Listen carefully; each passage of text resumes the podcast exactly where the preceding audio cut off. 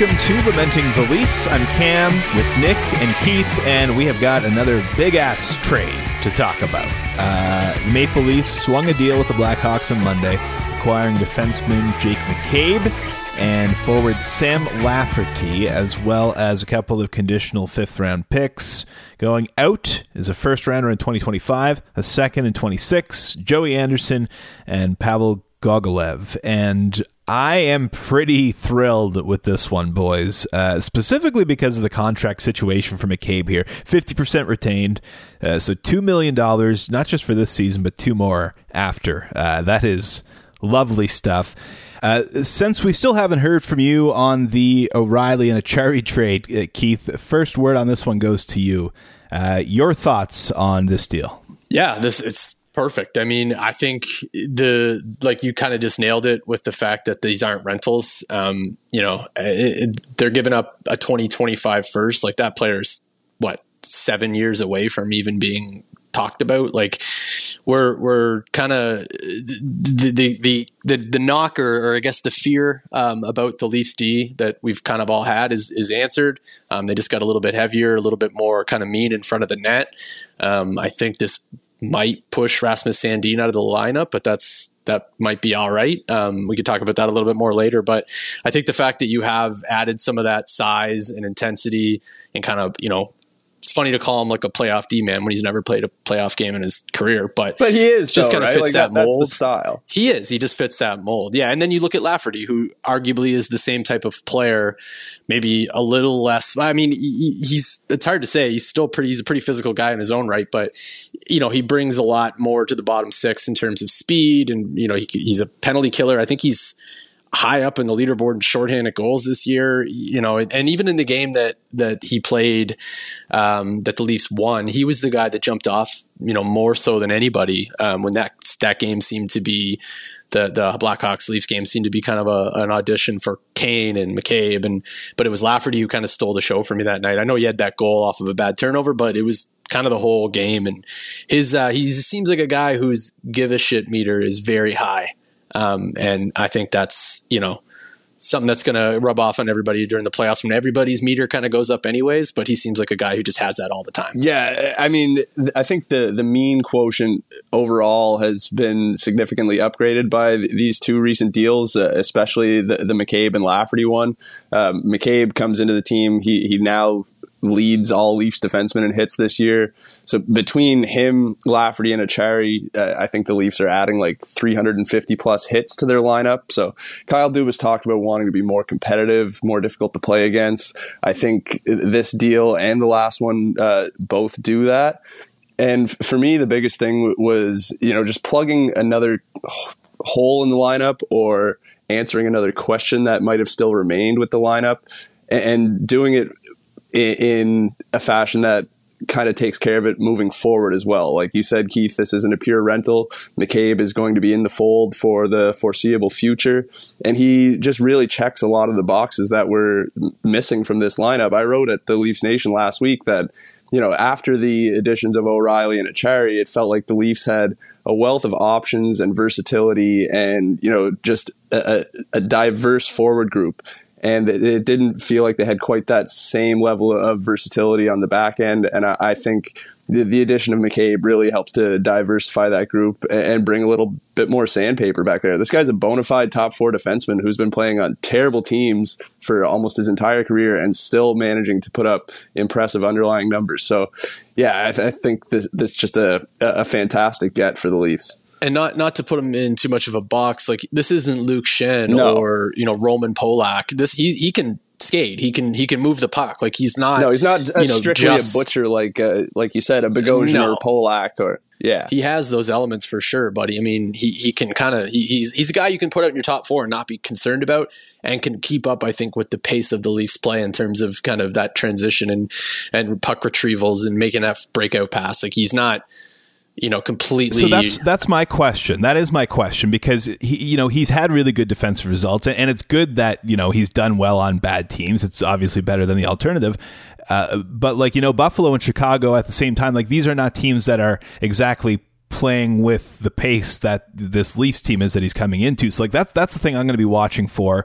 You know, he he didn't look great in those, those games against the Leafs. Um, he's not exactly a puck mover. You know, he has some skill, but but it's not a, a strength. Like it's you know, obviously you're looking for uh, some of the things that Jake Muzzin brought, and, and like I, I, don't think anyone should get confused about you know how he's going to drive play. Like he's not going to be able to kind of uh, control the pace of the game. I don't think like Jake Muzzin could. He's going to bring you some of those defensive and physical attributes, but um, I, am going to be interested to see how he adjusts and how he adapts to a team that's you know frankly just moving with with a lot more pace and uh, you know more authority. Like yeah. this is going to be completely new for him, right? Yeah, I think given the circumstances, you're never going to find uh, a direct perfect replacement for what Jake Muzzin provided to this team but w- looking at what was out there, uh, I don't think there was much of a, a, better facsimile for that than McCabe. As you said, Cam, he does bring a lot of those same elements, maybe just not quite at the, the same level that we saw from Muzzin, at least in his first couple of seasons with the Leafs before the injuries really started to take a toll. But, you know, all season we were talking about having to to plug that hole or find someone to play that kind of role for this team. And I, I I think that McCabe is just about uh, as perfect a fit for that as, as they could have found out there on the trade market. Yeah, breezing right past the the return because yeah, it's I mean there's not not much of consequence to talk about could there. Not, could not be arsed about a 2025 draft pick. I don't care what round it's yeah. in. It's all in time. Um, want to talk about you know how how McCabe is going to actually slot in with this team and you know the, the first look at the new defense pairings will probably be out by the time you hear this, but but in general, how would you guys kind of slot this now with with McCabe in the mix? I think you know kind of piggybacking off of what we were just saying about Jay Jake Muzzin, I, I think the natural thing to to try first would be going with McCabe and Holl uh, as a pairing and seeing if they can kind of find some of that that same element that we got out of Muzzin and Holl in the, the North Division year, where they were just a spectacular shutdown pair. I think Holl, uh, funny, we, we threw some credit Holl's way a couple of episodes ago, and then he ended up as a healthy scratch directly right. after that. But uh, I, I think, you know, for the most part, he's been really solid for this team this year. And if you give him that kind of more permanent partner who is certain in his role and knows what's being asked of him and what kind of minutes they're going to be tasked with. I think that's probably the way that I would lean uh, initially. Keep Brodie with Rielly, and then you've got uh, Giordano and Liljegren making up your third pair. Uh, it's a it's a significant improvement on the blue line from uh, from what we were seeing earlier on this year when injuries were mounting and so many guys were getting into the lineup and being forced to to play, you know, more difficult minutes than they were capable of at that time. Uh, the, you know, the team still did more than hold their head above water in that time, but uh, it's just exciting to see everyone kind of slotted in a little more appropriately here with the addition of McCabe. Yeah, I think my favorite pairing on the team, you know, is Giordano and, and Liljegren when they're together. So I like that you know you can you can roll that out as your third line and, and really kind of you know feel good about the matchups that they're going to get so yeah, I think you're right. Um, I think it's it's McCabe and Holl to start, but I think that you know McCabe and Liljegren might make sense because yeah. we've seen Gio and Holl be pretty good together too. So I think they're both viable options. Yeah, I'd bounce back and forth between them, but I yeah. think I think Rielly to be at his best. I think Brodie is probably the guy on the Leafs that is the least maintenance. You know, you know what you're going to get every single night. Every you know, you, you do see him make the odd bad play, but it's very rare he's so consistent, and and I think.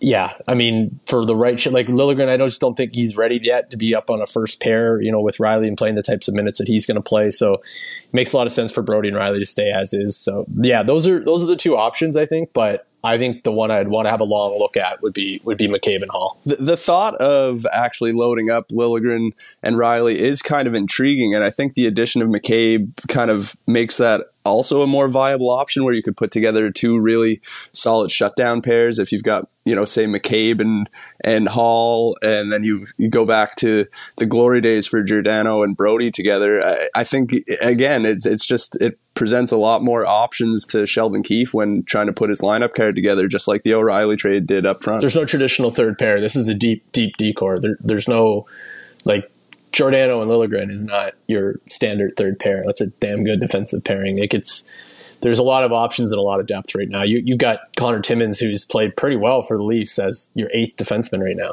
Like it's it's it's good back there. It's it's you know I think we were a little concerned about it, and I think that was more just about the style of hockey in the playoffs. But I feel a hell of a lot better after today. Yeah, I mean it's all about options, right? And like you said, Nick, and and it's it's something we've talked about a lot. Just inserting, you know, a couple of guys into a couple of spots and pushing everyone down, and and the Leafs have done that in a huge way with these these last two moves. Um, and you know not to be overlooked. Once again, we talked about it last week, Nick, when we were talking about the O'Reilly Acciari deal, and it happens again where the Leafs grab a depth forward in this deal as you know, kind of not the headline piece, but uh, Sam Lafferty is going to slide in there and and you know provide something in this bottom six. Uh, what were your thoughts on that pickup? Well, that's uh, I know. Thinking back a couple of weeks, I actually put a, a mock trade idea up on Twitter to kind of gauge the the masses, and th- that was the the package I had coming Toronto's way was McCabe and Lafferty. So uh, he's a player that's kind of been hyped up a little bit this year as the the trade deadline has drawn closer.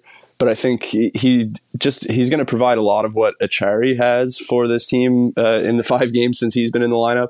Um, probably brings a bit more speed. I know Kyle Dubas was really raving about that in his press conference following the, uh, today's trade. Uh, another physical player, another right-handed face-off option in the bottom six, uh, w- which can't be you know ignored either, and a guy who you know prior to this year wasn't a big-time scorer, but he's found a way to chip in and, and convert on his chances this year. So it's it, the big thing is I think the Leafs have gone after very specific types of additions up front uh, ahead of the deadline here. It, it, in all of O'Reilly and Acciari and Lafferty, you, you have players who are more than willing to play on the inside, get to the dirty areas, corral those contested pucks in the slot, and, and maybe score one of those greasy goals in close in the playoffs. Uh, I know that's something that has kind of been missing from this group in recent playoff runs, and I think again it's just all about the diversity of this lineup. And I think the the moves that Dubas has made, including Lafferty, uh, it, it really goes a long way towards adding that diversity to this group and, just giving them multiple different looks and different kinds of players for different types of situations. I just think he's a, another kind of uh, speed and intensity guy that seem to elevate their games in playoffs. Like, you know, we've seen Nick Paul and Ross Colton and Brandon Hagel and these guys do in the past against us, and and even even Acciari against us when he was you know on the Bruins. Like these guys seem to do something special every playoff. You run. see these guys; they always have like a, a folk hero moment in the playoffs, right? And, and like, yeah. it, it, doesn't seem like the Leafs have had that guy. Really, it, it felt maybe like David Kampf was going to have a couple of those Kampf, moments yeah. last year against Tampa Bay, but now they just have more of that kind of gritty, give a shit element in players like Lafferty and Acciari, not to mention O'Reilly and McCabe. So, yeah, I think again, it's just kind of brought a different element to this lineup and an element that's been missing in postseasons past. Big time. Yeah, feeling feeling very good about the roster. Um, Man, the, like the McCabe trade almost excited me as much, if not more, than the O'Reilly one. I think maybe a, a big part of it is because it, it's a player who you know is going to be in the fold for a while. You know, a guy you Yeah. can maybe develop a little bit of an attachment with and not feel apprehensive about it. But uh, yeah, use your jerseys again. We've been big on that, you know. yeah. Oh, even even Lafferty at next year too. Like it's both guys are around. Like it's that's yeah, I think that's like the biggest thing about this trade is it's probably going to get viewed through the lens of uh, a lot of other moves that are made around this time of the year, which are typically for rental pieces and things like that. But uh, not only did the the Leafs get a player who's going to help them out for, or two players who are going to help them out for the, this year's playoff run, they're both here for the foreseeable future, and McCabe is here for at least two more years beyond this one. So uh, that that has to be taken into account when judging this trade. This isn't your traditional pre-deadline rental kind of deal by any means, and I, I think Dubas deserves a lot of credit for for having the foresight to to make a deal like that. You know, you just not to get too far ahead of ourselves because I think it's very important that we kind of stay in the moment and enjoy what's happening right now. But looking ahead at the offseason, you know, McCabe is now under contract for the same cap hit that Justin Holl is playing under right now on an expiring deal. So you're, you're kind of also getting ahead of your off-season business in a way too, and yeah. just kind of insulating yourself moving forward uh, with this trade as well. So yeah, a plus all around for me on this one. Yeah, you're certainly not signing somebody of Jake McCabe's quality in the offseason for two million. No, well, that going back to the Seattle expansion draft, that was the big justification for keeping Justin Holl Keeping in the first Holl. place, right? And I think you know Dubas has probably been proven right. If you say what you want about not having Jared McCann; he'd obviously be a, a fantastic piece to have in this lineup. But just you know, going back to that original justification that it would have been impossible or very difficult at the very least to to replace what Holl does to this team or for this team at two million dollars. It was just it was going to be a very tall order. So yeah, you're hundred percent right, Keith. Having a guy like McCabe come in and be here for the foreseeable future at that number is really, really good business. Uh, we, have kind of touched on it briefly here, but I wanted to get some more thoughts from you, Keith, because as we mentioned off the top, uh, you know, we didn't get your, your thoughts in the O'Reilly Acciari trade. First of all, I would like to, to thank Kyle Dubas for for taking care of business for me specifically. I was trying to figure out what, what to do for uh, last week's episode, which would have been episode 67, and we didn't have to think about it. We just went follow O'Reilly talk and uh, just ignored the milestone. So we're on to episode 68. Uh, Keith, your thoughts on on that big move? Yeah, um, I was uh, I was it was a Friday night around midnight, right? So and, I had uh, I had gone out for some drinks with some buddies who were all Leafs fans um, that I work with, and they were all you know people that you can talk about hockey with and not want to kill yourself in real life. And you know, it's I, we missed each other all being together by that trade for about by about 15 minutes when we left the bar. But lots of text messages flying around. Didn't get much sleep that night. It's super exciting. I mean, Ryan O'Reilly's a, yeah. like playoff legend. He's he's just everything that you want on your hockey team, and immediately kind of pushed some guys down in the lineup and made the bottom six better. And then you add Acciari into that, and it kind of doubles up on making the bottom six better. And yeah, I mean, he, I think we all kind of know where I sit on Timo Meier as being my number one option and the guy that I wanted the most. Thoughts and prayers. Close second has been Ryan O'Reilly. Yeah, right, exactly. Which uh, that was we'll talk about that later maybe but yeah i mean that he was a close second for me and and like really not far behind. And the, and the early returns haven't done anything to to damp oh, down your your excitement course, yeah i mean this like Acciari getting a goal right away and then the hat trick and the you know four point game for for Ryan O'Reilly it was yeah i mean he he just it's just a, a player that you know is kind of seems to be just tailor made for the playoffs and and has done it in the past and really just lengthens the lineup. And uh, you know still have yet to see him in where I think he's going to end up but which is on the third line as a center. But yeah super excited about it.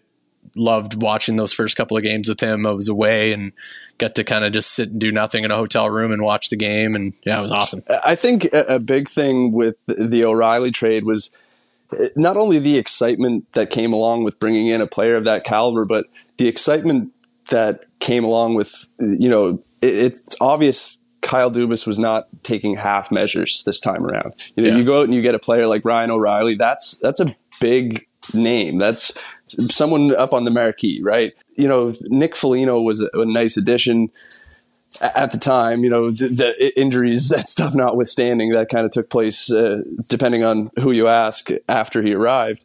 But this is, these moves are kind of of a different caliber. You're talking about a guy who has won a Conn Smythe, he's won a Selke, he's, you know, captained a team to the Stanley Cup.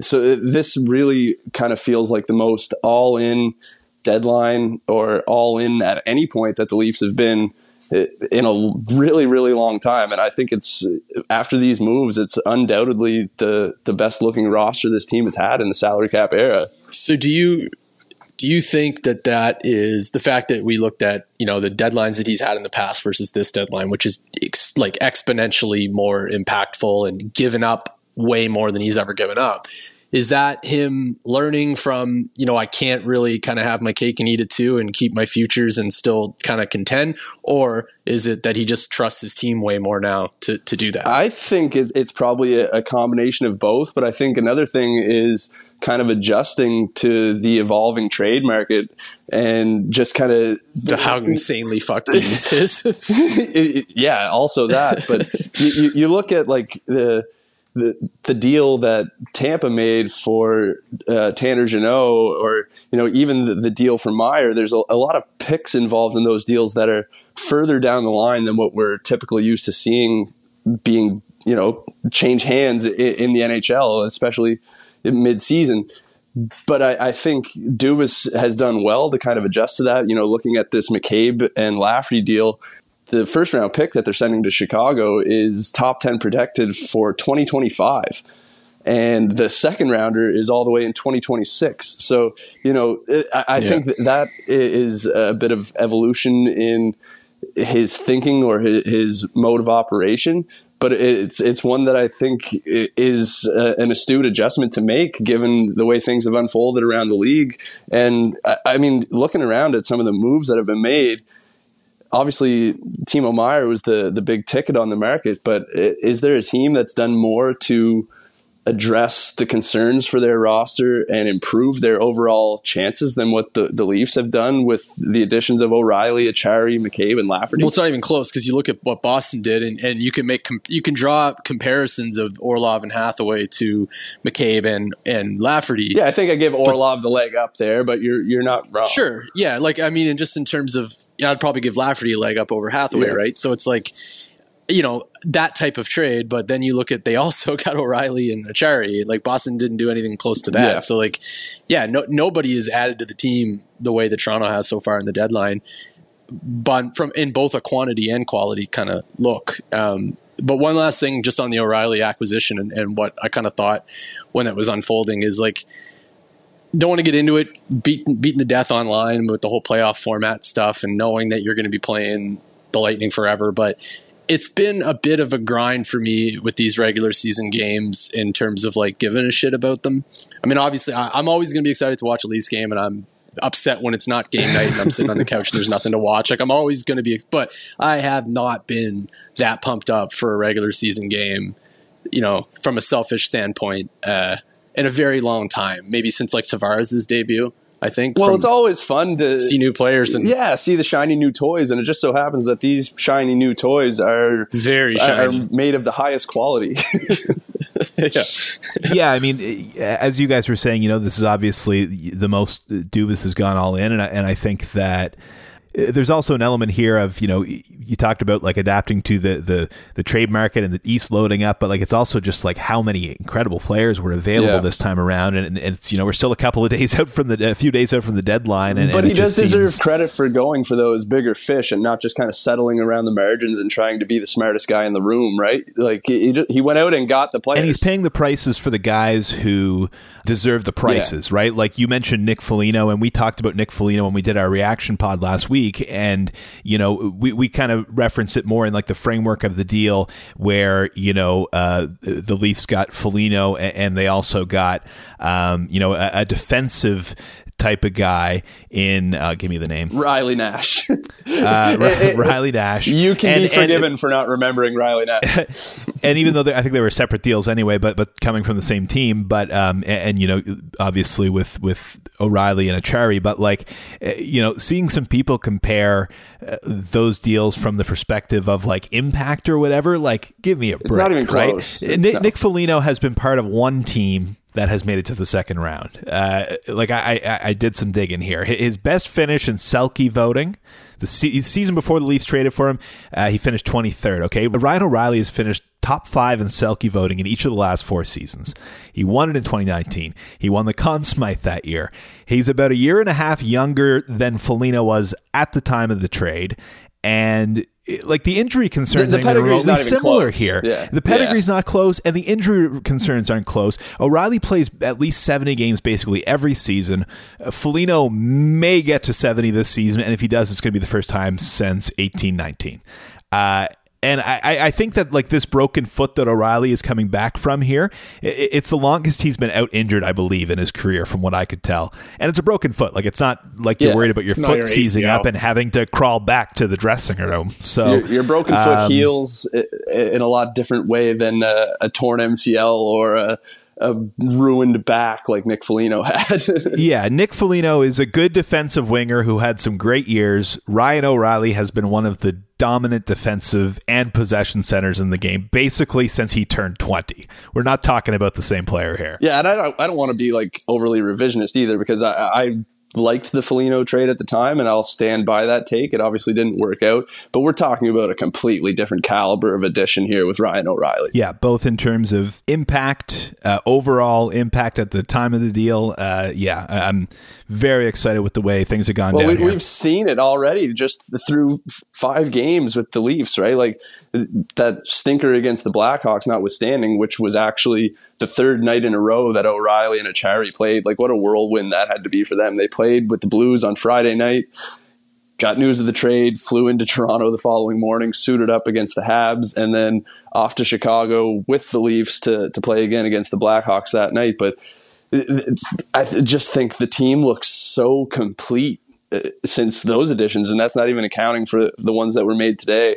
I, think in the five games since O'Reilly and Acciari have been with the Leafs, they're four one and zero, oh, and I think they've outscored opponents like twenty one to eleven or something, and that's including that stinker against Chicago, which they gave up five. So yeah, early returns have been very, very good, um, and we've even got a couple of different looks at at how they might plan on putting their forward group together just in the five games since that trade was made.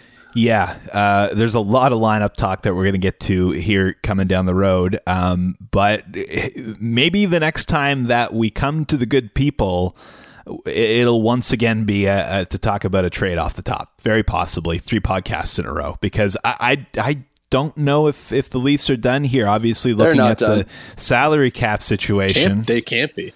Got to think with the roster they have right now, they're still a little over a million dollars shy of being able to activate Matt Murray off long term injury reserve. Sounds like he's getting really close. It's going to line up right with uh, the trade deadline and the only viable option to to go on waivers uh, on the current roster is Zach Aston Reese, and his eight hundred and forty thousand dollar cap hit doesn't do it to create the room to activate Murray anyway. So that's kind of a fruitless endeavor. Uh, it, it, seems like there's definitely something else coming. I wouldn't be surprised if uh, if it's one of Alex Kerfoot or Pierre Engvall. They seem like the the obvious candidates. Uh, it's just going to be interesting to see exactly how Dubas goes about executing uh, this next move that you know seems imminent when you're looking at the salary cap picture. I think he's got a couple of options and still has a couple of assets to to dangle out there, um, depending on on what is available uh, on the trade market still before Friday. Yeah, I mean. You could look at it in a couple of different ways. Like if you move Engvall, I think you clear you're you're clear of what you need by like a mill or so. You know, if you if you move move Kerfoot, you're almost three million, or uh, it's like two two point five or two point four, something like that in the clear. So, are you moving them and, and just kind of recouping some of the ca- uh, draft capital that you've lost? Or you're then moving them and going, oh shit, we've got close to three million dollars in cap space now. Like, what else can we add? And then if, if that's the the route they take, you have to start wondering about not to get too far into this, but you have to start wondering about that 2024 first rounder as well as as yeah, Rasmus Sandin, who you know uh, uh, is in the press. It box looks right like now. he's been relegated to the press box with this latest trade. I think you know at least if it was me putting together the the top six defensemen to ice on Wednesday night, Sandin's in the press box. I don't know about you guys, but I think I've kind of been lightly broaching the idea of, of, cashing out on Sandin while he still has a bit of that prospect shine left. And yeah, I, I don't know. I, I wouldn't say it's beyond the realm of possibility to to see him included in whatever takes place next. You got I, I, forget the number now, like four and a half million, maybe even closer to five if you package like a Kerfoot and Sandin together. And it's not that this team needs to add yeah. another forward. Like I don't like we're not sitting around saying it's a necessity, but if you throw O'Reilly on the third line, all of a sudden you're still thinking about that second line left winger. And there's some names out there and it's there's some intriguing ones, there's some kind of you know home runs that I don't think they they'll pull off. But yeah, I want to want to be clear. Like I'm not saying that there's an, a requirement or a need for them to go out and get a second line left winger, but I do think that I, they still have the flexibility to do it. Is the main yeah thing. they have the flexibility and they almost certainly have to move on from one of Kerfoot or Engvall. And it could be just saying and and if you do want to trade Rasmus Sandin, you can trade him in the offseason and you can recoup draft. You get trade him at the draft and, and get your picks then. But are you okay with you know from an asset management, cap management, going all in lens, isn't it fine to have Jim, Jordie Benn and Connor Timmins in the press box, then also having Rasmus Sandin in the press box? And when you could be, you know, that utility could be used elsewhere. That's that's what I'd be looking at right now. If you're kind of already pretty much all in, like there's one more little move that you could probably make here. Um, but again, that's asking for a lot. This deadline's already been in like A plus plus for me. Yeah. But that's just like going overboard. I didn't think the Leafs had this this last trade. Yeah, I think a lot of people were skeptical that they might have even had one big one in them. Never mind two. Uh, the the second of which was pulled off earlier today. Uh, I wouldn't go expecting a, a, third big move or addition of any kind of consequence, but they do have the, the flexibility to to do something else fairly significant if it, it, presents itself before Friday. If you start talking about retention and adding in the the, the 2024 first and Sandin, like you could pretty much get a, a seven, eight, nine million dollar player if they're if they're willing to retain, right? So that's there's there's some significant impact that could be had. As a quick aside, the Toronto Maple Leafs, you know, ye of no cap space yeah. that we've heard forever, have added Jake McCabe, Sam Lafferty, Noel Acciari, and Ryan O'Reilly. And the Edmonton Oilers have done nothing and are still complaining about not having enough, not having any cap space and no flexibility to make moves. So that's just warms my cold heart quite a bit. and they brought all those players in, Keith, without subtracting anything off of their main roster. Nothing. And not only that, they didn't subtract any prospect of significance from their current pool. Like Pavel Gogolev, even like a Topi Niemela, not like, even a, he's still a. Nick Moldenhauer or a Ty Voit. You know yeah. what I mean? Like guys who are you know having nice seasons uh, in, as far as prospects go, but aren't like bona fide blue chippers by any means either. To the fact that you know, like Mikhail Abramov was my 19th ranked prospect, I think, on my midseason rankings, and he's the most significant young piece that they gave up, depending on how you feel about Joey Anderson. But you know, he he was headed to be a, pending RFA, a, a, guy who hasn't been able to stick. He's going to be 25 years old or something like that. So I don't think it's any kind of significant yeah. loss, especially when you're basically directly replacing him with Sam Lafferty, who's also under contract for next year. That's a, a pretty sizable upgrade, especially for a team that was probably looking to add a little bit more speed to that bottom six. Joey Anderson is uh, a lot of things. He's a quality bottom six player, but fleet of foot is not one of those things, and I, mm-hmm. I, think that that's probably what's held him back more than anything. He, would probably be a, a, pretty decent NHLer with a, a, a, half a step quicker, but adding a guy like Lafferty in place of him, it, it's yeah, just so many options uh, putting together the forward lineup and. Again, the, the diversity and the different types of players that they can kind of trot out there. It's it's really exciting. Yeah, uh, I'm I'm ready to stamp it as a success, and, and there's still a few days to go, so we'll we'll yeah. see how it uh, it all shakes out, fellas. Thank you very much for uh, for this, and uh, go Leafs, go! Sign Dubas, go Leafs, go!